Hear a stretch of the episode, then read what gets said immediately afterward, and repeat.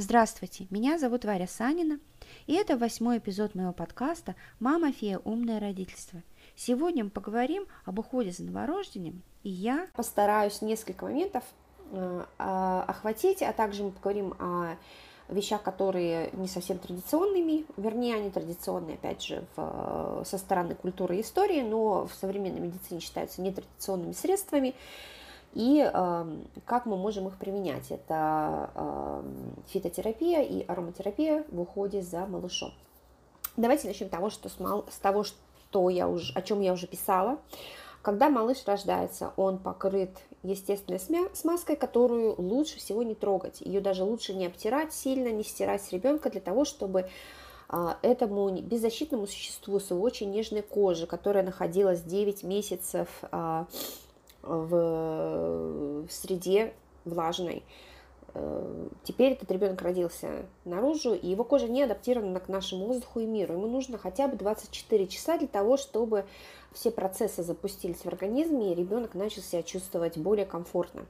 Поэтому, если в вашем роддоме практикуют купание ребенка в тот же день с его рождением, а, откажитесь от этого. А, ребенок ваш не заболеет, ребенок ваш не грязный, его можно осторожно протереть просто сухой э, тряпочкой, чтобы с него снять остатки, допустим, кровянистых выделений, да, там плаценты, чего-то еще, но смазка должна оставаться хотя бы 24 часа, лучше 48, для того, чтобы у ребенка кожа могла спокойно адаптироваться к этому миру. Далее, в первый месяц э, очень многие специалисты сейчас не рекомендуют активное купание ребенка. То есть у нас привыкли, во всяком случае, когда росла я, когда росли мои племянники, и даже сейчас, когда я разговариваю с мамами и пишут, вот мы купаем ребенка каждый день, но вот как только искупали, ребенок начинает капризничать, что делать, или же э, кто-то не купает ребенка каждый день, чувствует себя виноватым.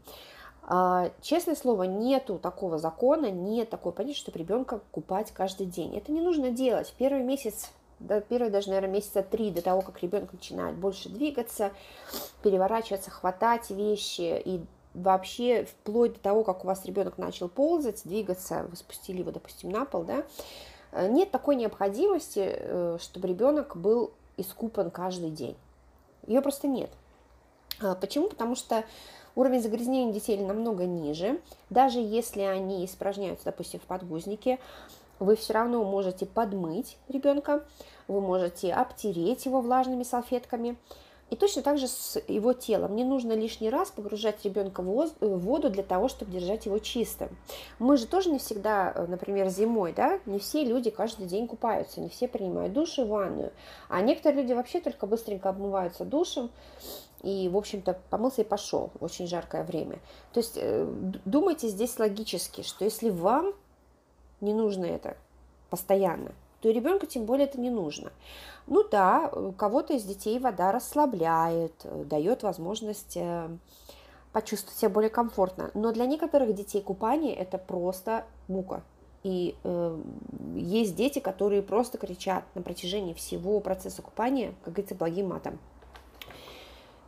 Для вас это должен быть знак того, что не нужно ребенка купать часто, и, в принципе, можно обойтись просто какими-то обтираниями или легкими обмываниями. Самое важное в гигиене ребенка – это промывать его складочки, да, вот это вот шейные складочки под э, ручками, под ножками в паховой области, и держать в чистоте его пуповину. То есть мы следим за тем, чтобы э, пупок, да, та часть, которая э, была пуповина, где была у нас отрезана и э, за, за, заж, зажата или завязана, по-другому называется, чтобы там не было заражения, чтобы там не было воспаления, чтобы ребенок чувствовал себя комфортно. Вот. То есть это такая вот простая наука купания, которую не нужно ни в коем случае э, преувеличивать, не нужно ничего делать такого из ряда вон выходящего, и не нужно чувствовать себя виноватым за то, что вы ребенка не искупали сегодня. А, даже вот иногда бывает у детей отказ от, от груди, да, беспокойное поведение груди. Одна из, а, один из вопросов, который я задаю, как часто вы купаете ребенка? В какое время вы купаете ребенка? Потому что в то время, в которое вы купаете, тоже может влиять на его общее состояние. Некоторые дети, а, они чувствуют себя очень некомфортно после купания на вечер, потому что их бодрит кажется, что ребенок расслабился, но наоборот их бодрит. Некоторые дети чувствуют голод. А некоторые дети, наоборот, они поели, их скупали, им некомфортно. То есть здесь нужно наблюдать за ребенком, смотреть за ним, как и что делать. То есть давайте еще раз это суммируем. Первый, первый месяц мы стараемся ребенка не купать, ну, может быть, раз в неделю. То есть вы из роддома пришли, первый раз искупаете где-то, может быть, через неделю, после того, как ребенок родился. А, но с условием, что пуповина у вас уже более-менее зажила, потому что не рекомендуется водой э, воду пуповину, э, то есть, вернее, пупок не рекомендуется мыть водой, пока он не заживет. Ну, это тоже связано и со средствами гигиены, а также с комфортом, который можно испытать. Вот. А, далее мы ребенка купаем по необходимости, смотрим, бывает иногда у детишек стул выходит из подгузника там повсюду, да, или ребенка вырвало, бывает раз в сутки ребенка вырывает, это считается нормой, если без всяких дополнительных выделений. Вот. в этом случае можно ребенка искупать, ну и, конечно, самому, если на вас это попало. Вот. Э, чем мы моем ребенка? Мы моем ребенка водой, которая не больше 38 градусов, между 36 и 38. Почему? Потому что это температура нашего тела. И в этой температуре ребенок будет себя чувствовать комфортно, он э, не будет чувствовать резкую перемену температуры. И а, ну, то, что естественно, то, э, то действительно более удобно. Как определить, э, что такое температура 36, 37, 38 градусов? А, давайте разберемся по градусам. Да? 5 градусов чувствуется, что вода ледяная для человека. Между 15 и 20 для нас это холодная вода. А, с 36 где-то до 38, до даже 40 а, мы чувствуем, вернее, мы при контакте с водой вообще ничего не чувствуем, то есть никаких лишних ощущений. Вода, да и вода. А, когда температура переходит 40 градусов, примерно где-то до 45, мы чувствуем приятные ощущения, нас кожа такое вот нас расслабляет. Ребенку это не нужно, кстати, это перегрев будет. И выше уже э, где-то до 65 можно терпеть, но будет уже трудно, то есть вода горячая. Вы помещаете свой, э, свой локоть в воду, и чувствуете вот по этим ощущениям. Вы точно, конечно, не подберете, кроме как используя термометр, э, температуру, но вы можете, например, первые несколько раз замерить температуру и прочувствовать своим локтем, и далее уже впоследствии воду, которую вы используете для ребенка, вы можете э, чувствовать ее локтем, а можно рукой. То есть э, те ощущения, которые ваша кожа испытывает в определенной температуре, запомните их, и затем вы сможете эти ощущения использовать для а, ну, вот, замера температуры своей кожей. А, какие моющие средства мы э, можем использовать для ребенка? Вообще, вот, ну, в первые недели две, наверное, чем меньше, тем лучше. И единственное, что когда вы ребенка подмываете, используйте детское мыло. Лучше не всякие там гели и пахучие вещества. Ребенку это абсолютно не нужно. Что бы там ни писали на лейблах все эти производители, что там содержится лаванда, ромашка. Не нужно, это все химические отдушки. Они могут даже навредить ребенку. Самое нейтральное мыло. Лучше бесщелочное без всяких парабенов и э, другой, другой гадости, как говорится. Все самое нейтральное – это то, что можно использовать для ребенка. И даже когда вы выбираете а, влажные салфетки, э, например, для прогулок, да, там для выхода из дома, выбирайте самые натуральные а, на воде, например, без спиртовых добавок и не, суш, не сушащие кожу. А, мы затронем чуть позже вопрос сыпи и вопрос раздражения кожи ребенка. Параллельно тут я тоже делаю кое-что. Так, минуточку. Итак, я здесь. Э, что можно использовать для смягчения воды? Ну, э, некоторые мамы иногда используют марганцовку, очень слабый раствор. А что делает марганцовка? Она смягчает воду, но одновременно чуть подсушивает кожу. Это хорошо для того времени, когда есть опрелости какие-то, да, эм, вот. Далее, здесь фитотерапия может помочь. А, травы, которые можно использовать для купания, но нужно использовать осторожно, потому что все-таки э, травы из травы, они могут содержать а, аллергены. Череда ромашка, лаванда, календула, шалфей, а, раствор или раствор трав или завариваем травы очень просто. Берем где-то 2-3 столовые ложки сухой травы, заливаем кипятком, настаиваем до момента остужения и затем добавляем в ванночку малыша. То есть мы дополнительно разбавляем водой, которая в ванночке. Что делают эти э, травки? Череда является вообще самой популярной среди трав. Она э, помогает э, успокаивать зуд, успокаивать э, какие-то вот раздражения от потницы, например, какие-то реакции на коже. Ромашка и лаванда, они расслабляют ребенка, успокаивают, положительно влияют на эмоциональное состояние, а также вот если во время коликов, например, некоторые дети, ну вот ничего не помогает, а в ванночку опустил, ребенок успокоился, да, даже просто с водой и э, можно как раз вот добавить э, деткам беспокойным такие травки. С шалфеем здесь поосторожнее, он, конечно, тоже очень хорошо расслабляет, но шалфей это трава, которая влияет на гормональный баланс, поэтому шалфей используем только по необходимости. Календула тоже трава хорошая, которую можно использовать, цветочки календулы заваривать, процеживать. Не забывайте процеживать все отвары, прежде чем вы добавляете их в ванночку. То есть вы э, заварили, хорошо процедили, чтобы не было никаких частичек, и добавили в ванночку. Как часто можно малыша купать? Ну, в профилактических целях в травках купают где-то раз в неделю. Если у ребенка, например, опрелости, то мы дней 5 купаем, например, вот в ванночке или обмываем водой этим отваром, да, разбавленным. И если не помогает, то лучше либо сменить травку, либо ну, обратиться к врачу, потому что иногда бывают а, а, инфекции, например, опрелости в, в области подгузника э, могут быть из-за а, молочной инфекции, молочницы, да, грибка из-за молочного. Вот.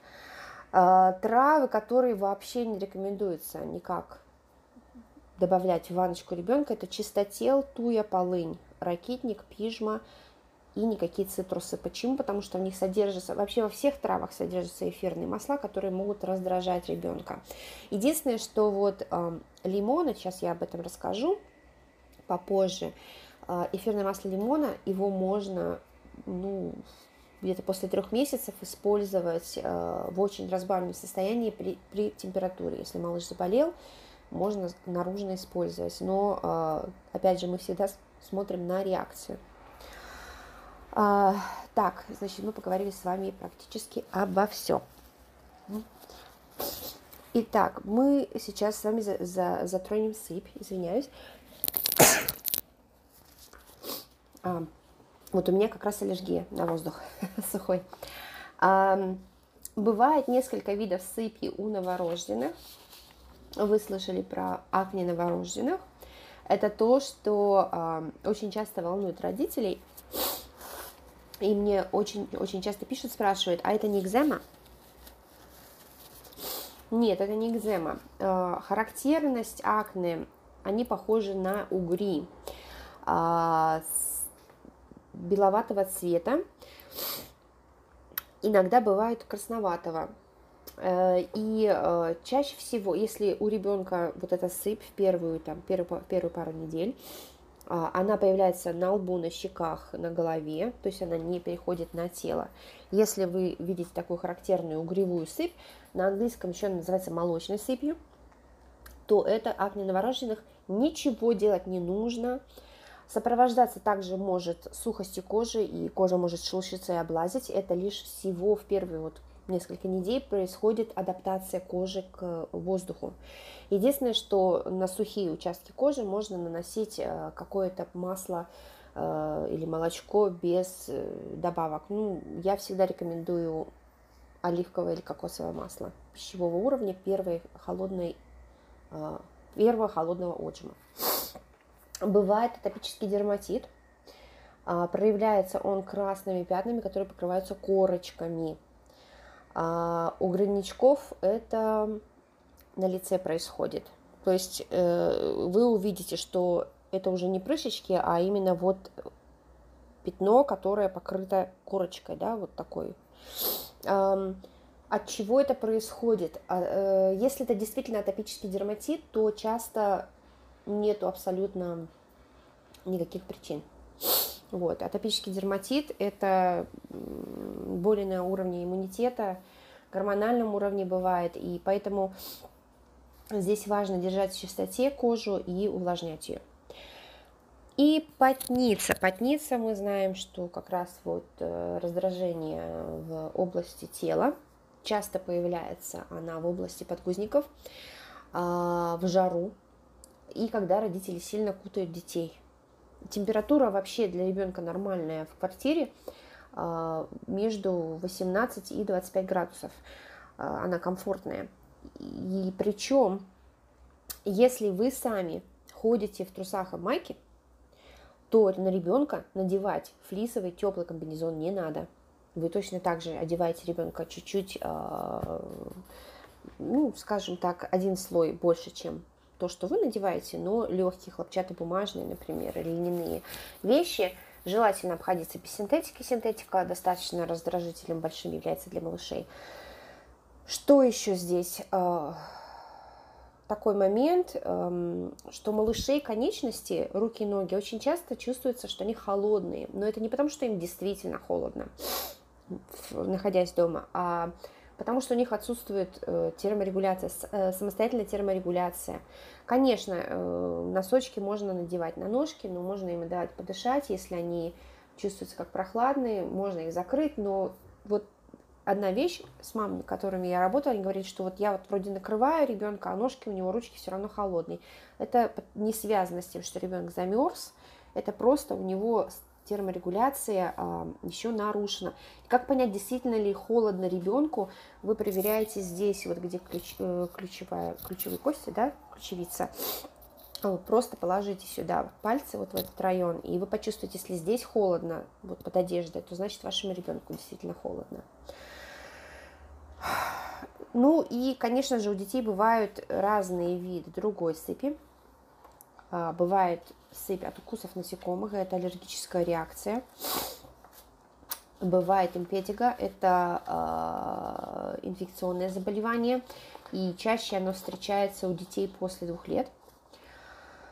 А, далее, бывают инфекционные заболевания, вы можете посмотреть э, разные ветрянка, краснуха, кори, э, скарлатина, вот, разиола.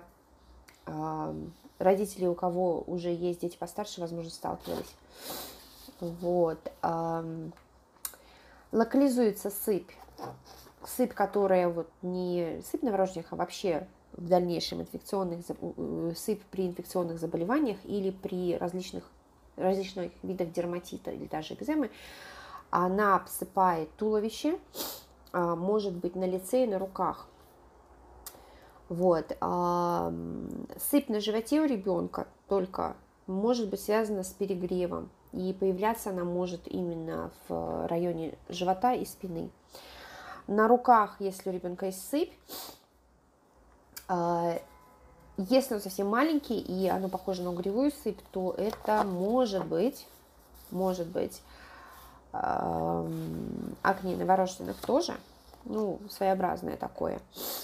Э, но э, для детей постарше чуть-чуть э, сыпь на руках, особенно волдыри и так далее, это уже признак какого-то инфекционного заболевания. Точно так же сыпь на ножках. Вот. Как мы избавляемся от сыпи? Я уже сказала, что с гормональной сыпью или акне новорожденных делать ничего не надо, мы просто наблюдаем. Если сыпь у ребенка без температуры, можно проанализировать, если у вас есть возможность посоветоваться со специалистом. Вот. И э, в большинстве случаев э, сыпь может быть безобидна. Например, потница, она в принципе безобидная, единственное, что э, может быть дискомфорт. Если это аллергическое высыпание, то тут тоже сильно ничего не нужно делать. Ну, можно, конечно, использовать цинковую мазь, например, для успокоения зуда или э, или же крем Бипантен, вот многие используют. А, что еще? А, мы ищем раздражитель. То есть сыпь может быть аллергическая в связи с тем, что съела мама, или в связи с тем, что ребенок на прикорме съел, или же от каких-то других раздражителей. Порошки, постель, одежда. Вот, э, убираем эти все раздражители, и, в принципе, все происходит само по себе. Если сыпь очень-очень-очень такая э, обширная и сильно беспокоит ребенка, можно обратиться к врачу, и врач уже назначит антигистаминные средства. Ну и если это инфекционное заболевание, если сыпь э, сопутствуется э, температурой или же была температура, а потом высыпала у ребенка, то лучше всего обратиться к врачу. Не нужно заниматься лишним самолечением. Вот. Кстати, э, бывает сыпь на фоне стресса. Это вот атопический дерматит, например, как он проявляется. Он может проявляться из-за стресса. Здесь мы смотрим, некоторые дети очень просто чувствительны к переменам. Переезд, появление новых людей, а, раздражители, слишком громкая музыка, телевизор и так далее. Мы просто убираем эти раздражители, и, в принципе, оно само все само разрешается.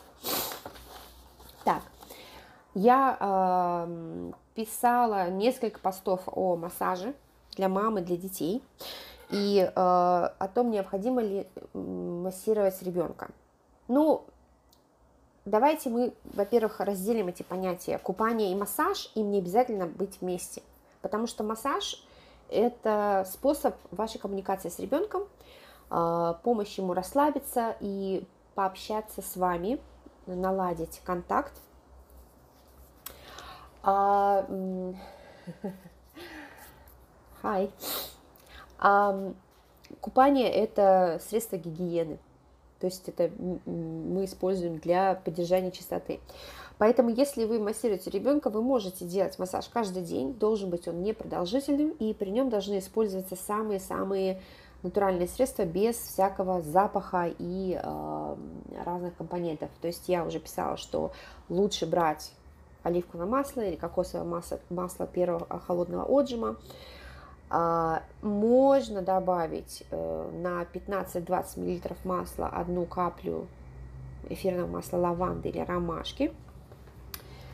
А, и, в общем-то, этого будет достаточно. А, один трюк, который нас учили, вот когда я обучалась на инструкторов, любое масло, которое вы, любое молочко, чем бы вы ни мазали ребенка, да, Первому, в первую очередь нанесите небольшое количество на ладонь, разотрите, посмотрите на ребенка в глаза и скажите, что сейчас вы будете делать какую-то процедуру, например, я тебя сейчас помассирую, можно ли это сделать. Ну, естественно, ребенок вам не ответит, но что вы делаете, поскольку у малышей где-то месяцев до четырех зрение еще достаточно слабое, особенно у новорожденных, но у них сильно развит, э, развито обоняние. Мы проводим над лицом ребенка нашу руку, и мы смотрим на реакцию.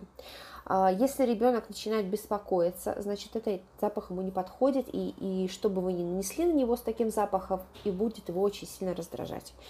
В общем-то, мы знакомим сначала ребенка с запахом, а затем уже начинаем трогать его. И начинать массаж очень хорошо со спинки. То есть мы не переворачиваем ребенка, ребенка на живот, мы подкладываем наши руки, начинаем прикасаться э, со стороны спины. Затем переходим, мы идем снизу вверх. Не начинайте массаж сверху вниз, это может быть не очень приятно. А вот если вы начинаете как раз со стоп, там находятся у нас рефлексорные точки разные, стопы, ноги, э, кисти рук, руки. Затем вы доходите до животика, и вы смотрите на реакцию ребенка. То есть все, весь процесс у вас не должен занимать более 10-15 минут. Смотрите на ручку малыша. Если у него, как обычно, кулачки сжаты или просто расслабленные руки, это нормально. как только у него начинают выгибаться пальцы вот таким образом, вам стоит прекратить. Это очень, э, очень важно знать. А, какие эфирные масла можно использовать с младенцами? Ну, лаванду я уже вам назвала, ромашку. Чайное дерево мы используем как антисептик. Чайное дерево, кстати, используют в некоторых местах, в некоторых э, реанимациях для новорожденных для обработки пуповины а, как наименьший раздражитель, даже по сравнению с йодом, а, спиртом и так далее и как более эффективное средство, потому что чайное дерево имеет очень хорошие антибактериальные свойства, И вообще оно тоже также успокаивает. Замечательно. А, масло лимона где-то после трех месяцев. Опять же, разбавление у нас идет 15-30 миллилитров базового масла и одна капля а, эфирного масла. Лучше не смешивать масла и лучше э, детям до двух лет саму по себе, например, мяту не использовать. А, писали мне, можно ли добавлять э, масла в диффузоры, в диффузоры, диффузеры то есть это водные, да, как, как увлажнители. Да, можно, но желательно распылить масло сначала в отсутствие малыша, выключить, а затем ребенка внести в комнату. А, таким образом, вы не перегрузите его респираторную систему, и вы сможете понять, если какая-то реакция, она будет на, на, наиболее, наименее э, сильная, и ребенок будет себя более комфортно чувствовать. Ну, у нас, кроме моего мужа, как всегда, никто больше не присоединился к эфиру. Ну, а вот у нас э, человек один присоединился. Добрый день. А, так, что еще по ходу хочу добавить? Ну, как одевать ребенка? Я уже об этом сказала. Мы одеваем ребенка так же, как себя, плюс один слой. А, не перегревайте ребенка ни в коем случае, не нужно его укутывать миллион одежд, лучше надеть а, пару слоев достаточно теплой одежды, и можно ребенка укрыть, если вы идете гулять на улицу. Далее, а, синтетические различные э, виды одежды лучше избегать. А, синтетика имеет возможность, э, вот частички синтетики, вот эти вот микрочастички, они имеют возможность э, осыпаться и попадать в дыхательные пути, что тоже может быть раздражителем. Поэтому чем натуральнее а, у вас одежда для малыша из более натуральных веществ, хотя бы смешанная хлопок, например, с синтетикой какой-то процент, это лучше даже. Вот. Так что а, здесь обращайте внимание. Далее, один вопрос мне задают. Угу. Так, я отвечу на, на ваш вопрос. Сейчас я закончу про эм, одежду вообще. А, про пеленание. Нужно ли пеленать ребенка? Здесь очень много мнений специалистов, они расходятся. Ну, э, можно пеленать ребенка, не, суп, не супер туго, но можно. Почему? Потому что детки в 9 месяцев, они находились в таком вот компактном состоянии. И пеленание на самом деле, и ношение их в слингах, в позе колыбельки или в позе, в позе лягушки, э, это поза оптимальная для новорожденных – помогает им чувствовать вот опять себя в таком компактном месте. Потом у детей отсутствует контроль за телом. Очень многие дети, когда начинают засыпать, они начинают махать руками и ногами, да, вот абсолютно без э, э, контроля, и они себя сами будут. Э, пеленание, хотя бы частичное, верхней части тела, тело помогает ребенку э, быть более комфортным и успокаиваться. И некоторые дети э, они вот прям засыпают моментально, как только их пеленаешь. И тут такая вещь, раньше пеленали детей очень так вытянуто, вот, вот такой вот столбик был, да, сейчас это не рекомендуют, сейчас не рекомендуют пеленать слишком туго, то есть мы подпеленать ручки и э, оставить в более свободном полете ножки, чтобы они могли поджиматься, да, то есть ножки у нас у ребенка поджимаются интуитивно, например, когда им нужно Э, когда у них есть газик или какой-то дискомфорт, и вообще это хорошо для их э, движения, подвижности бедер. Если мы слишком туго будем пеленать область ног или бедер, то мы можем принести вред. Так. Как защищать ребенка от ветра? Знаете, э, нужно, наверное, просто закрывать коляску, хотя, ну, зависит, конечно, от, от возраста ребенка. И есть специальные конверты, с которыми вы ходите гулять и кладете в коляску. Если вы э, открыты к использованию слинга, то вы можете ребенка класть слинг, ребенок лицом к вам находится, и там вся защита, которая вам нужна. Вот. Но ситуации, конечно, разные. Зимой э, бывает сложнее. Э, ребенка таскать на себе, э, особенно если дети есть такие крепенькие и набирают вес быстро. Но, тем не менее, вот рассмотрите такой вариант, вариант слинга. А, что здесь мы делаем? Мы ребенка не одеваем супер тепло, мы надеваем такую легкую, ну, зимнюю легкую одежду, А, затем мы кладем ребенка, ребенка в слинг, а затем мы надеваем очень свободную куртку, которая идет сверху слинга.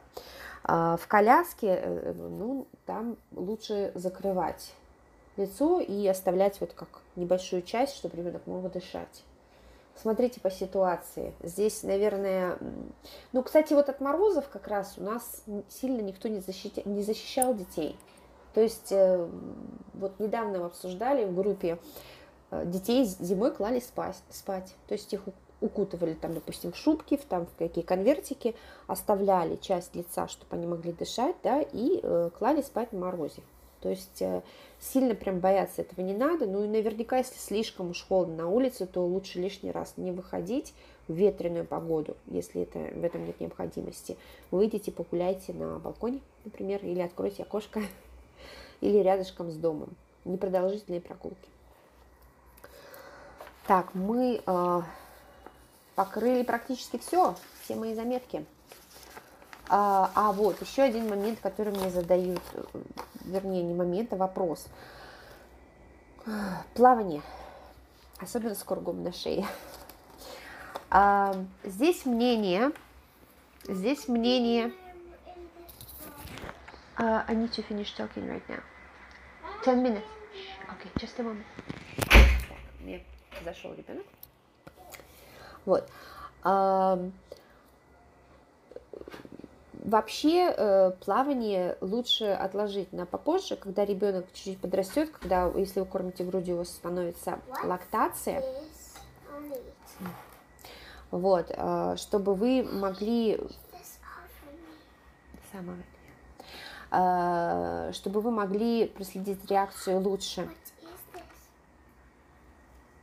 I'm talking right now. Thank you. Вот. Э, и э, плавание с кругом на шее очень многие остеопаты не рекомендуют. Они считают, что, наоборот, это плохо для ребенка.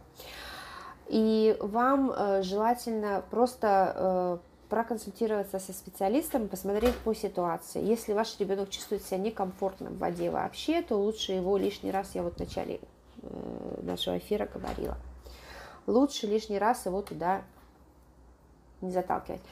А, есть сейчас новое мнение, что ребенка нужно обучать плавать там с рождения. Нет, в этом необходимости такой нету. А, Ребенок научится плавать тогда, когда он это захочет. Вот. И, э, ну, так сказать, вот, насильно заставлять плавать, наоборот, может отрицательно сказаться на общем поведении ребенка, на его эмоциональном со- состоянии. Вот. Ну, э, так, если будут у нас вопросы еще, по именно уходу я рекомендую вам писать мне в группе, либо в э, директ, э, в сообщения в личные, тогда я смогу еще э, больше осветить, ответить на больше вопросов и написать несколько еще постов на эту тему. Вот, а сейчас мы, наверное, закончим. Ага. Так, у нас к концу, к концу эфира добавляются люди. Вот, в принципе, я уже охватила практически все, о чем можно было подумать. А, а еще один момент а, нахождения животных в доме и ребенок. А, вообще иммунитет у ребенка к животным вашим вырабатывается в утробе мамы.